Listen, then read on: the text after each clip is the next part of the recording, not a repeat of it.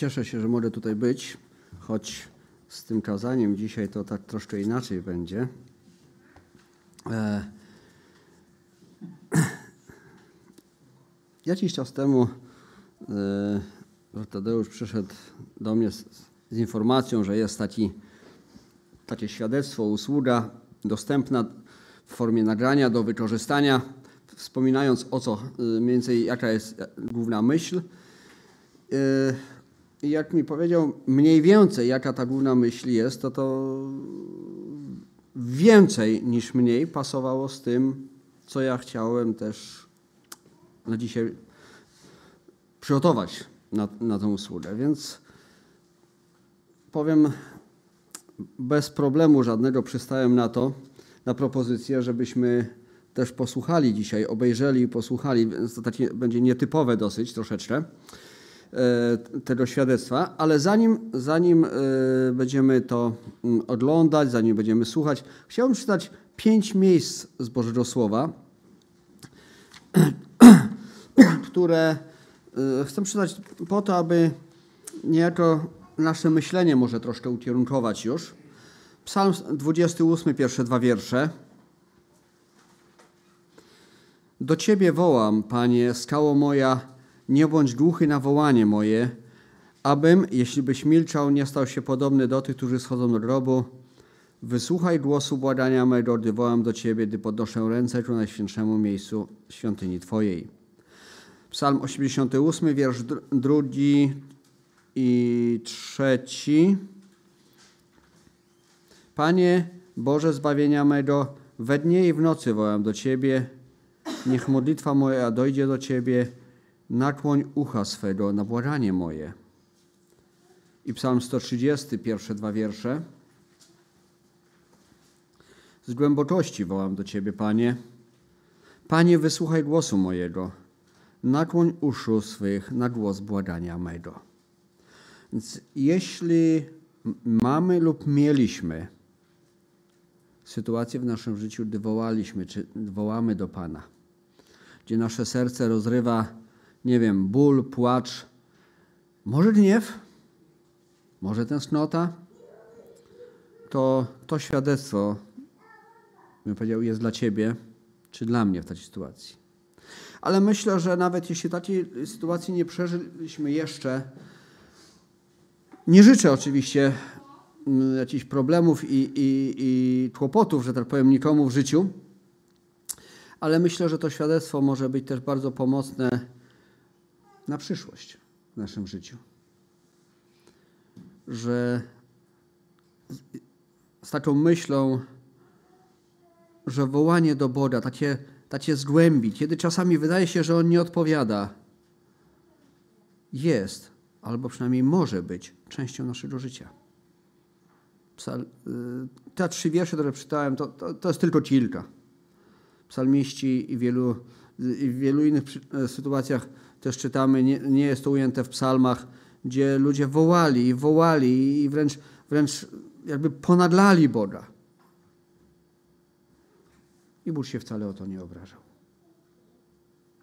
I następne dwa fragmenty, Księga Jeremiasza, 12 rozdział, trzeci wiersz. Lecz Ty, Panie, znasz mnie, widzisz mnie, zbadałeś, że moje serce jest przy Tobie. Porwij ich jak owca na rzeź i przeznacz ich na dzień zażynania. Ten pierwszy, pierwsza część tego wiersza. Jeszcze raz. Lecz ty, Panie, Ty znasz mnie, widzisz mnie, zbadałeś, zbadałeś, że moje serce jest przy Tobie. I Psalm 139, pierwsze pięć wierszy.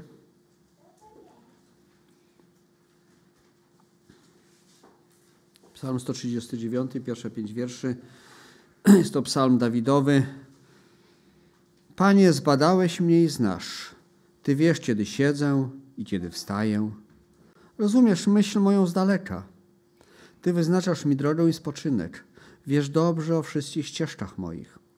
Jeszcze bowiem nie ma słowa na języku moim, a Ty, Panie, już znasz je całe. Ogarniasz mnie z tyłu i z przodu i kładziesz na mnie rękę swoją.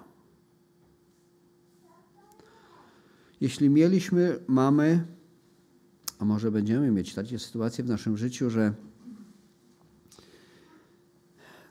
czasami nie wiadomo, jak się modlić, nie wiadomo o co prosić. A może czasami jest sytuacja, że myślę, nie wypada Bogu o tym mówić. To te dwa wiersze mówią o tym, że Bóg i tak wszystko wie. On zna nasze serce, zna nasze myśli.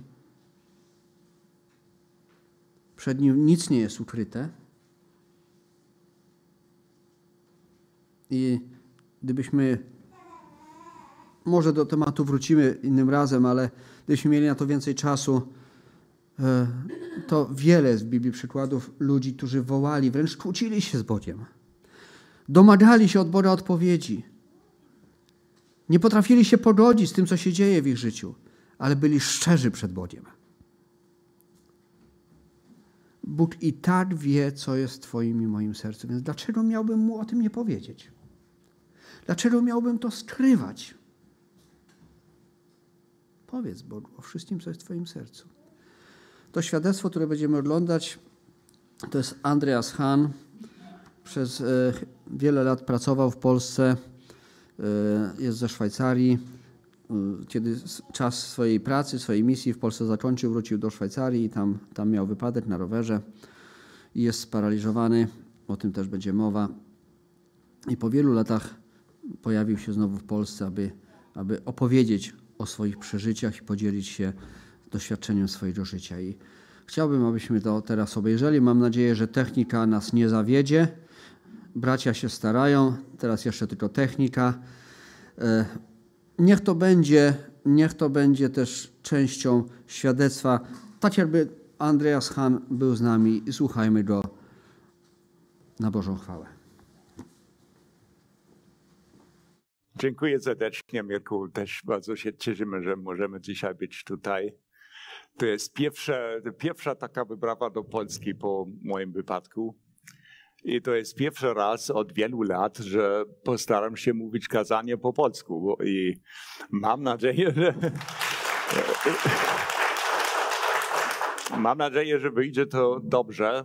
Jeśli czegoś nie rozumiecie, to po prostu podnieście rękę i mamy tutaj znawców języka niemieckiego i ktoś może to tłumaczyć na pewno. Um, wiara a odporność psychiczna, to, to, w taki sposób nazywałem e, ten wykład. Um, to jest bardziej świadectwo niż kazanie, ale mam nadzieję, że e, możecie z tego coś wziąć dla siebie, które Wam pomoże w swoim życiu osobistym i też może z cierpieniem. Pod koniec czerwca 2017 roku jestem na obozie wakacyjnym z rowerem górskim w Austrii wraz z naszym synem Krzysztofem. Drugiego dnia jestem sam, ponieważ chcę wrócić do centrum rekreacji wcześniej niż grupa rowerzystów. I wypadek przychodzi zupełnie niespodziewanie. Na asfaltowej drodze na zakręcie nagle tracę panowanie nad rowerem i chcę zahamować, jedno koło się blokuje, a potem nagle się przewracam. Leżę na drodze krzycząc, e, e, z szoku i bólu, a potem zauważam, że ludzie tam stoją wokół mnie, rozmawiają przez telefony komórkowe dotykam swojej nogi i mam takie uczucie, jakby to było obca noga. Żadna reakcja. Podejrzewam już diagnozę. Przyjeżdża karetka, przylatuje helikopter, zostaje zabrany do najbliższego e, szpitala. Tracę przytomność w helikopterze i odzyskuję ją dopiero następnego dnia w szpitalu. Jestem po operacji awaryjnej, wszystko spuchnięte, wszędzie rurki zaintubowane, ręce związane, żeby w gorączkowym żaleństwie nie wyrwać sobie rurek. Nie mogę mówić, w upale nie mogę nic pić, a kiedy zasypiam, to tręczą mnie koszmary.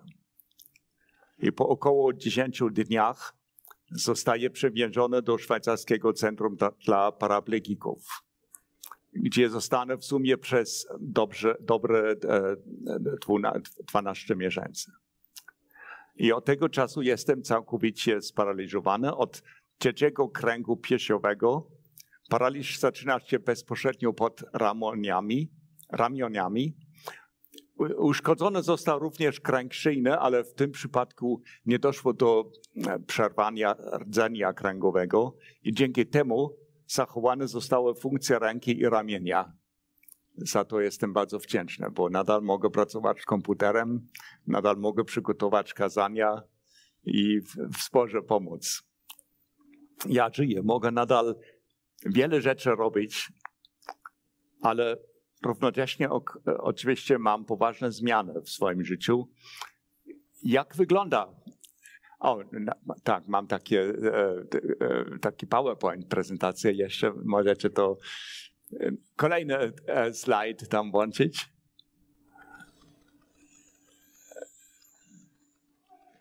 Nie wiem, czy ja widzę tutaj to samo, co tam jest. Na razie nic nie ma. Na razie nic nie ma? Okej, okay, no to może skontynuujemy i tak. Jak wygląda moje życie w porównaniu z tym, co było wcześniej? Mogę powiedzieć, że jest ono ograniczone, skomplikowane i podatne na chorobę. Jest ograniczone, nie mogę już chodzić, nie mam stabilności e, tułowia. Ja, jak ja po prostu e, ja padam do, do przodu, bo nie ma tutaj mięśni już. To wpływa również na wszystkie funkcje w jamie brzusznej, funkcje pęcherza, funkcje jelit, funkcje seksualne już ich nie ma albo są poważnie ograniczone. Gdziekolwiek się wybieram, muszę wcześniej zapytać o dostępność dla wózków inwalidzkich i czasami spotykają nas niemile niespodzianki. E, ale ogólnie jest możliwe, aby gdzieś pojechać. Moje życie jest skomplikowane. Ja muszę się cewnikować około 6 razy dziennie. Muszę oddawać stolec przy użyciu specjalnej techniki.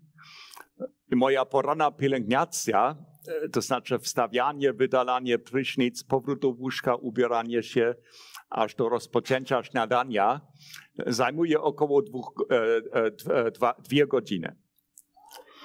I potrzebuję też pomocy w tym zakresie, też w kładzeniu się wieczorem spać. Jestem podatny na chorobę. Niestety możliwość zachorowania na zapalenie pęcherza jest znacznie większa.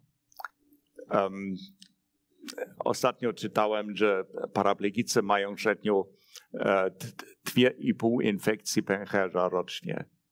I wtedy często potrzebuje antybiotyku, i, które znowu atakuje jelita. I też muszę regularnie odciążać pośladki w taki sposób, żeby nie było niebezpiecznych punktów ucisku i aby nie powstało odleżyny. Akurat muszę to teraz robić przez 20 sekund, e, aby odciążać. Dobra. Mój referat dzisiaj dotyczy tematu odporności psychicznej. Kiedy byłem w tym szpitalu rehabilitacyjnym, zostałem przez moją panią psycholog określony jako osoba o dużej odporności psychicznej i to e, ona tak nawet napisała w raporcie z powodu mojej wiary, więc zastanawiałem się nad tym, co wiara ma wspólnego z odpornością dla mnie osobiście. Um, jak przejść od wiary do takiej odporności, do rezyliencji, to jest takie nowe słowo, e, ale mówimy o odporności psychicznej. A teraz chciałbym się z jednej strony podzielić osobistymi doświadczeniami i obserwacjami, które poczyniłem na ten temat. A z drugiej strony trochę refleksji biblijno-teologicznej. Przepraszam biblijno-teologicznej. Po pierwsze, podaję e, taką definicję. Przepraszam. e, definicja odporności psychicznej. Odporność psychiczna opisuje zdolność do odpowiedniego działania w warunkach stresu oraz zdolność do powrotu do zdrowia po urazach i przeciwnościach losu. O to chodzi w tej odporności psychicznej. Teraz muszę jednak ostrzegać, to co zaraz będę mówić, to jest moje doświadczenie. I cierpienie i takie poradzenie z, e, przeciw, z przeciwnościami losu, to zawsze jest inne u każdej osoby. Sytuacja jest zawsze inna. Więc weź sobie z tego, co mówię, weź sobie to, co może ci pomóc i co będzie dla ciebie wyzwanie, aby robić kroki, to też weź sobie. A co nie pasuje, tego nie weź. Kilka spostrzeżeń teraz z perspektywy czasu na temat tego, co wywołało we mnie odporność.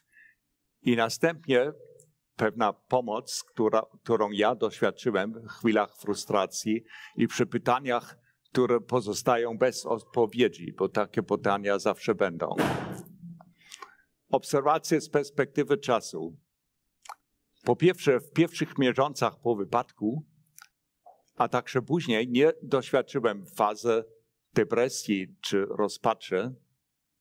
Nie miałem też myśli samobójczych, o których pisali niektórzy, którzy doświadczyli podobnych rzeczy.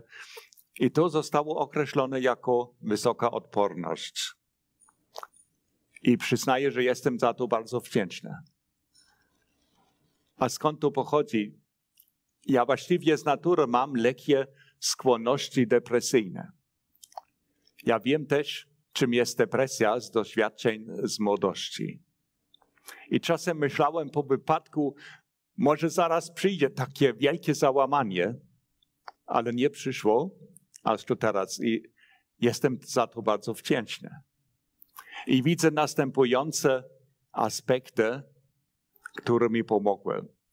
Po pierwsze, było wiele osób, które się modliły o mnie, o nas jako rodzinę w pierwszym okresie po, po, wypadku. To ludzie, ludzie ze Szwajcarii, z Niemiec, z Polski, to wy tutaj i dziękuję wam bardzo za to, że modliliście się tam e, w tym czasie. I wśród nich było nawet wiele osób, których nie znaliśmy osobiście. I to mnie bardzo poruszyło. I co jeszcze mogłem doświadczyć, to wsparcie całej mojej rodziny, mojej kochanej żony i naszych dzieci. Moja żona natychmiast przyjęła e, e, moje zadania rodziny e, od zarządzania finansami po dbanie o nasz samochód.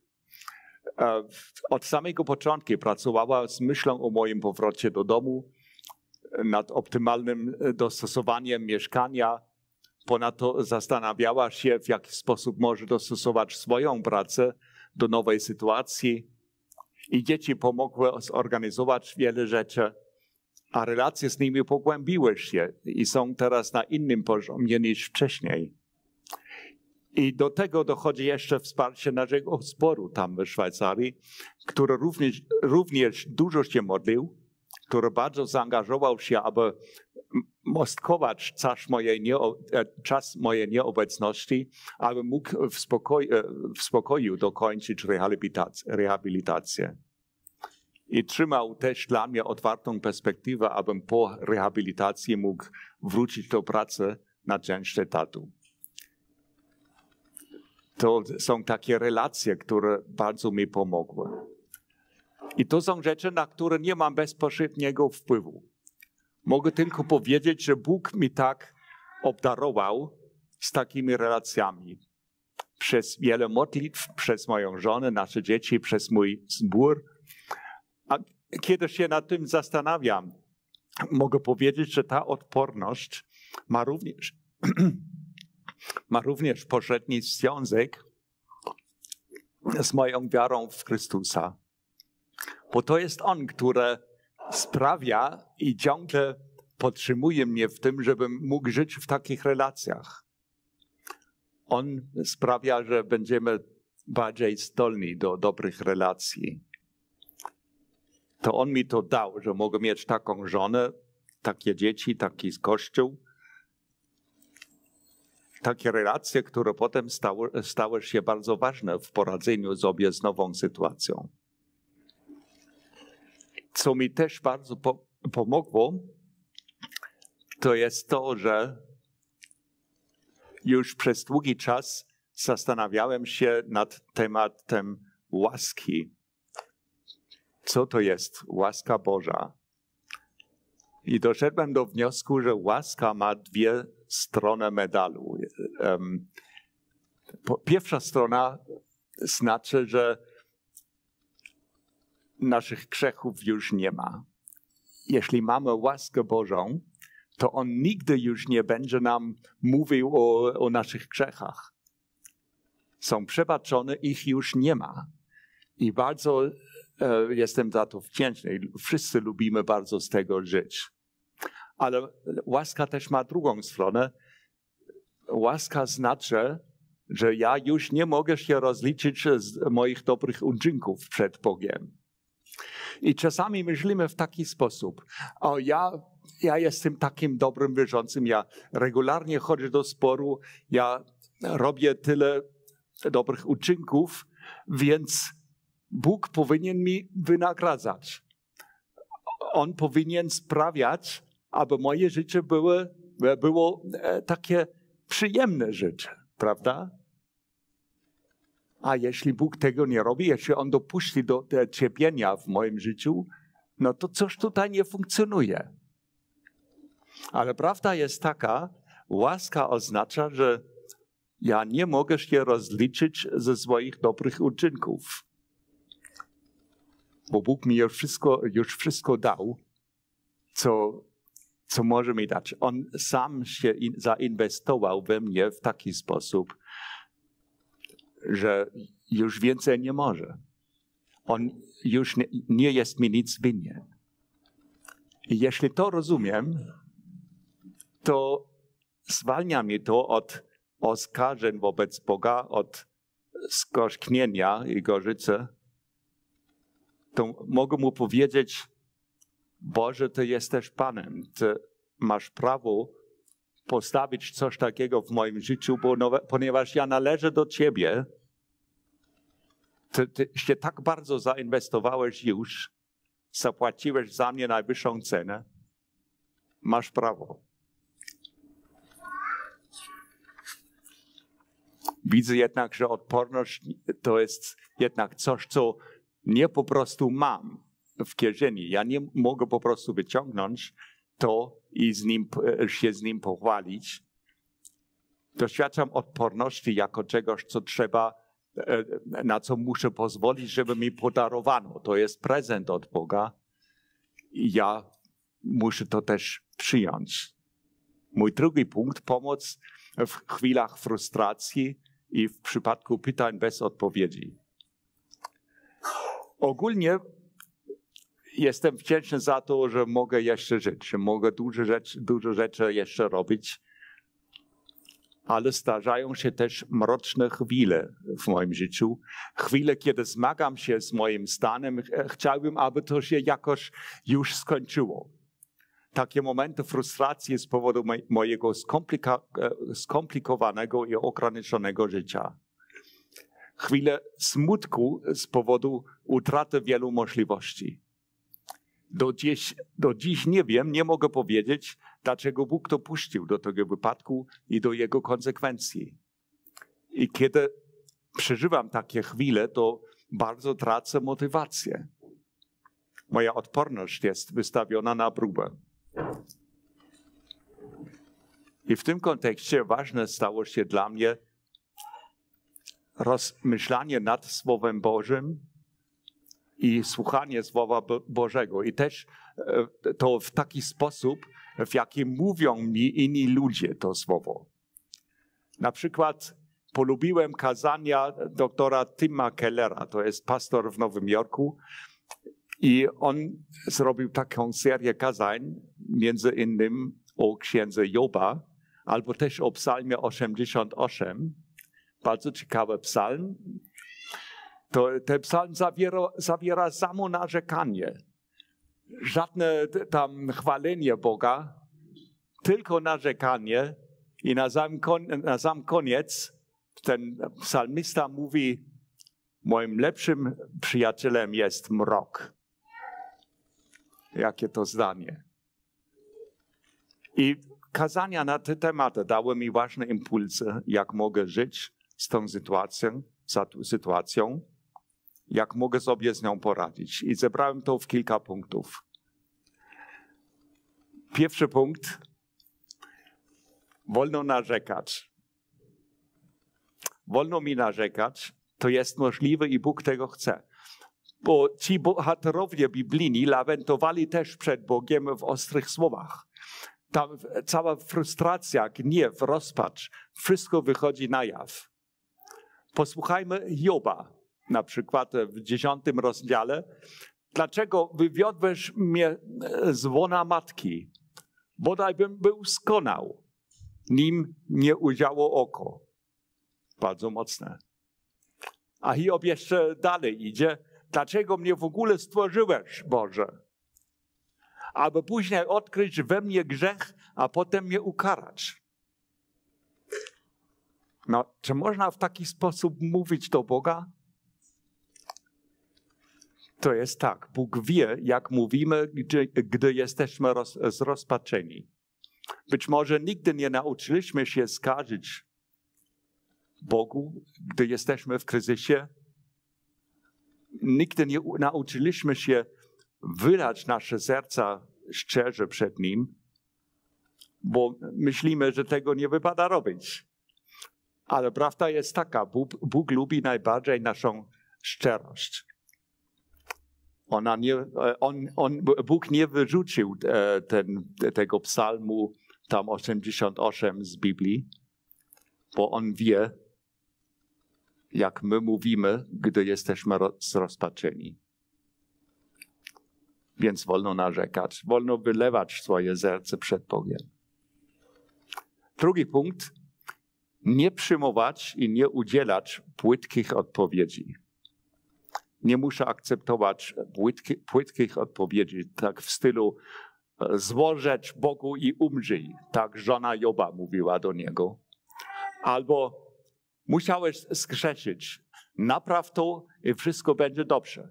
Tak mówią później przyjaciele Joba. To są płytkie odpowiedzi. Ja też nie chcę udzielać takich odpowiedzi innym. Lepiej wcale nie próbować racjonalizować cierpienia, czynić go rozumiałym na początku ci przyjaciele Joba zrobili to całkiem dobrze. Po prostu siedzieli z Jobem i płakali razem z nim. I dopiero później zaczynają tak teologizować, ale w niedobry sposób. I na końcu tej księgi Bóg mówi do nich: Nie mówiliście o mnie dobrze, jak mój sługa Job. Płytkie odpowiedzi nie rozwiązują żadnego problemu, zamiast tego ranią i są bezużyteczne. Trzeci punkt. Utrata kontroli i odpuszczenie mogą nauczyć zaufania. Czasami doświadczałem takiej całkowitej utraty kontroli i musiałem po prostu odpuścić. Nie znałem tego w takiej formie przed wypadkiem, bo byłem silny i radziłem sobie z życiem. O co chodzi? W trakcie tej rehabilitacji na początku miałem powtarzające się ciężkie infekcje i komplikacje, i dlatego przez dłuższy czas nie mogłem rozpocząć właściwej terapii. I wtedy e, zaczynają się pojawiać takie myśli: jaki to ma sens? znajduje się na drodze ku pokorzeniu, a nie ku polepszeniu. Dokąd to prowadzi? I czasami to byłem tak w takiej panice trochę. I to, co mi pomagało w takich sytuacjach, to było to, że mówiłem Bogu, Ojcze, nie rozumiem teraz o co chodzi, ale to życie i to zniszczone ciało należą do ciebie. Jeśli nadal będziesz chciał coś z tym robić, to osiągniesz pewnie też swój cel. Muszę to teraz odpuścić i chcę zostawić to Tobie. I to było właśnie dzięki doświadczeniu, że naprawdę nie mam nad niczym już kontroli, a więc nie mam innego wyjścia oprócz pozostawienia wszystkiego Bogu, to nauczyłem się bardziej ufać Mu. I przez to w końcu moja odporność zostało, została wzmocniona. Czwarty punkt. Boża miłość jest niezłomna. Na tej prawdzie biblijnej chcę się opierać. Czytamy w liście do Rzymian w piątym rozdziale. Bóg dowodzi swej miłości ku nam w tym, że gdy byliśmy jeszcze grzesznikami i nieprzyjaciółmi nawet, to Chrystus za nas umarł.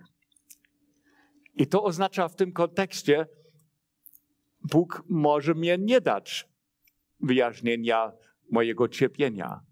Może to pytanie, dlaczego zostaje otwarte bez odpowiedzi, to jest możliwe. Ale On sam przyszedł w Jezusie Chrystusie na ten świat cierpienia. On sam był torturowany, niesprawiedliwie skazany, zabity, Oto niewinny człowiek, jedyny naprawdę niewinny człowiek, i on strasznie cierpi i umiera. Więc przyjaciele Joba nie mają racji, że ten, który, postępuje dobrze, nie, nie cierpi i, i nie umiera. I dlatego dochodzę do następującego spostrzeżenia odnośnie tego, co z pewnością nie jest powodem mojego cierpienia. To nie jest tak, że Bóg mnie nie kocha. To nie jest tak, że nie interesuje się mną, że nie dba o mnie, albo chce dla mnie czegoś swego. Tak po prostu nie może być. Piąty punkt. Ciemne czasy jako czasy wzrostu. Moja więź z Bogiem może wzrastać też w ciemnych czasach. Pamiętajmy, jak to było w przypadku Joba. To Żatan rzuca Bogu wyzwanie i mówi: Ten Job jest z tobą tylko w relacji handlowej. Myślisz, że on cię kocha? Nie ma mowy.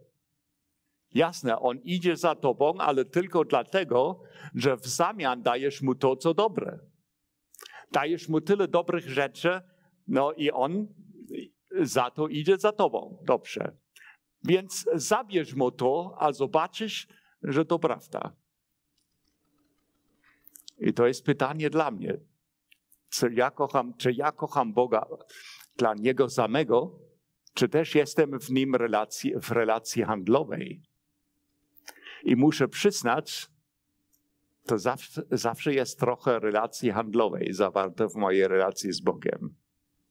Zawsze jest trochę taka, takie myślenie, że no, ja się zachowuję dobrze, to Bóg będzie, będzie mnie wynagradzał. Relacja handlowa. Nie kocham Boga dla Niego samego, ale kocham Boga za te rzeczy, które może mi dać. To jest relacja handlowa.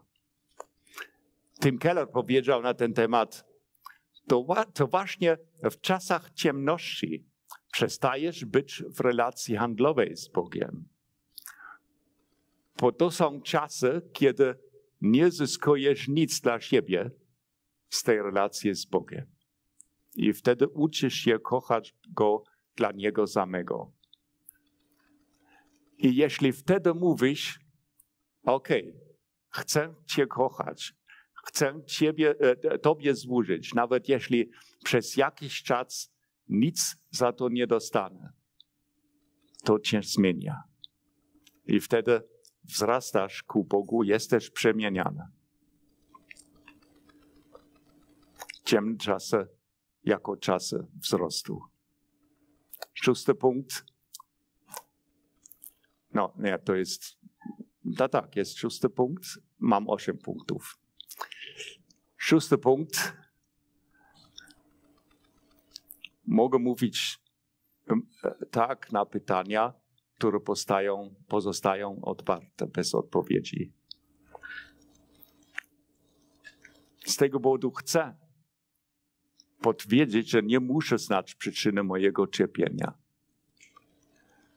Ten autor e, psalmu 73, 73 ten autor walczył z pytaniem, dlaczego źli ludzie mają cię tak dobrze, a ja muszę cierpieć. I on tak to umuje.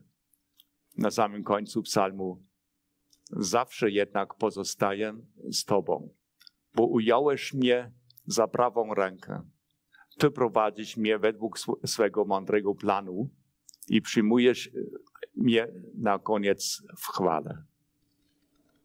To jest oczywiście najtrudniejszy punkt. I nie jest mi to automatycznie dane. Kiedy ogarniają mnie chwile frustracji, takie mroczne chwile, to pomaga mi modlitwa wraz z żoną, opłakiwanie tego przed Bogiem. Wyrzucam, wyleję z siebie całą frustrację, a potem powiem Bogu, zgodnie ze słowami tego psalmu, że On jest i pozostaje moim Bogiem. A potem proszę Go, bądź teraz moją motywacją, moją siłą, moim spokojem.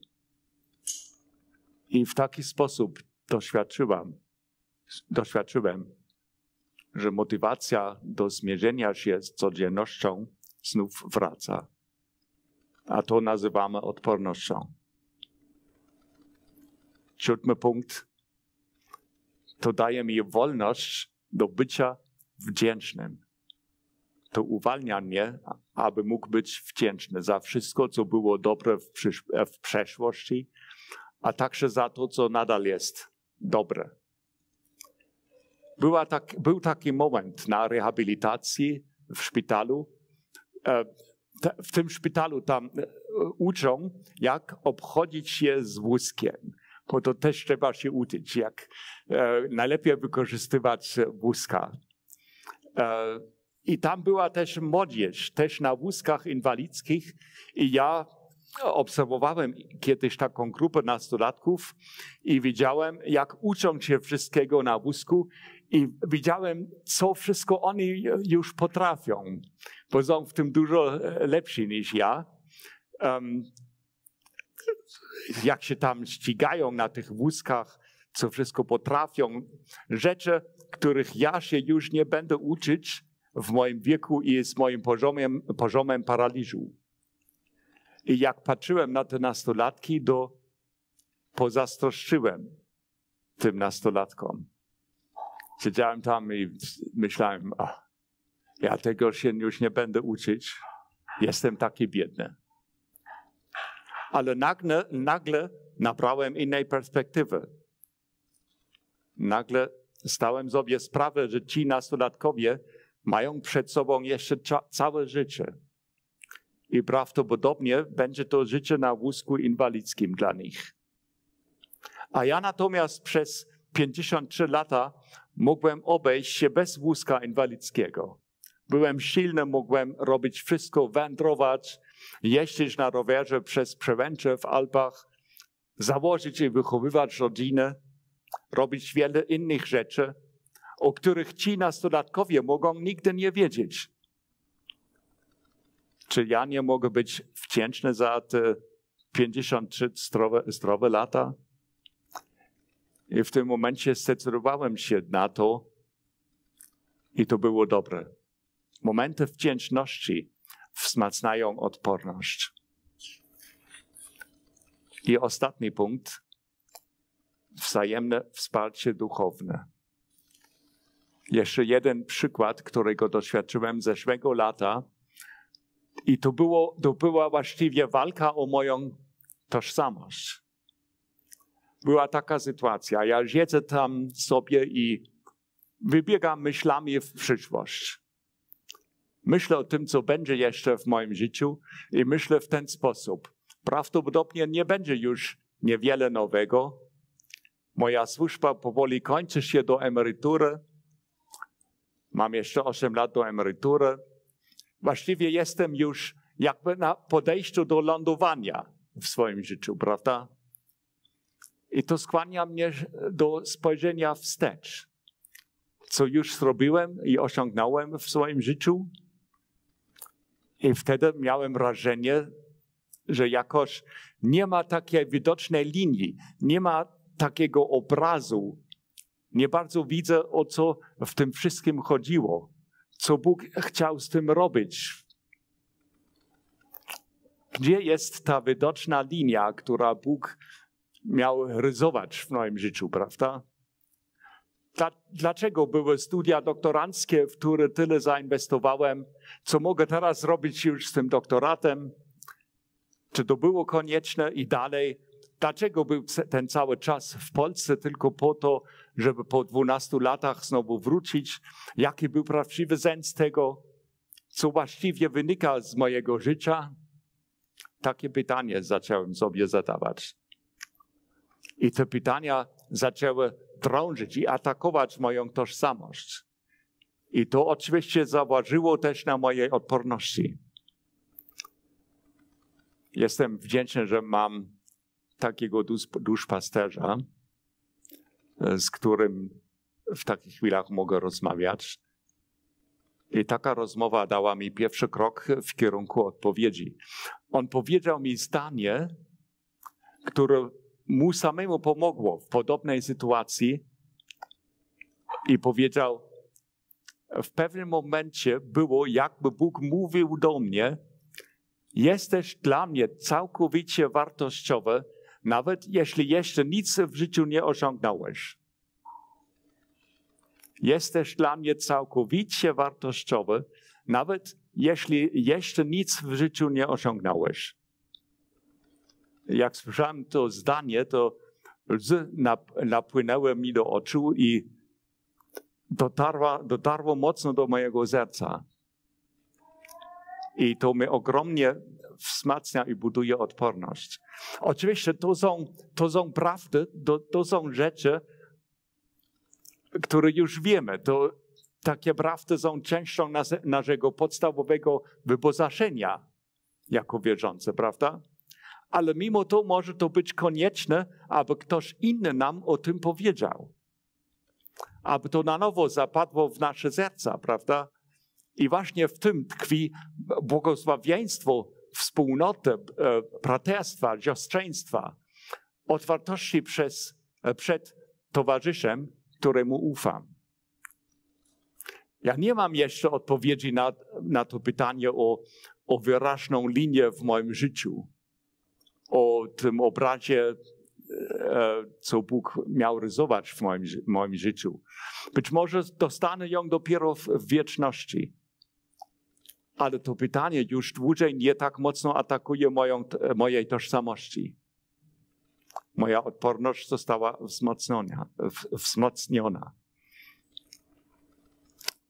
Więc widzę taki związek między wiarą a odpornością w moim doświadczeniu.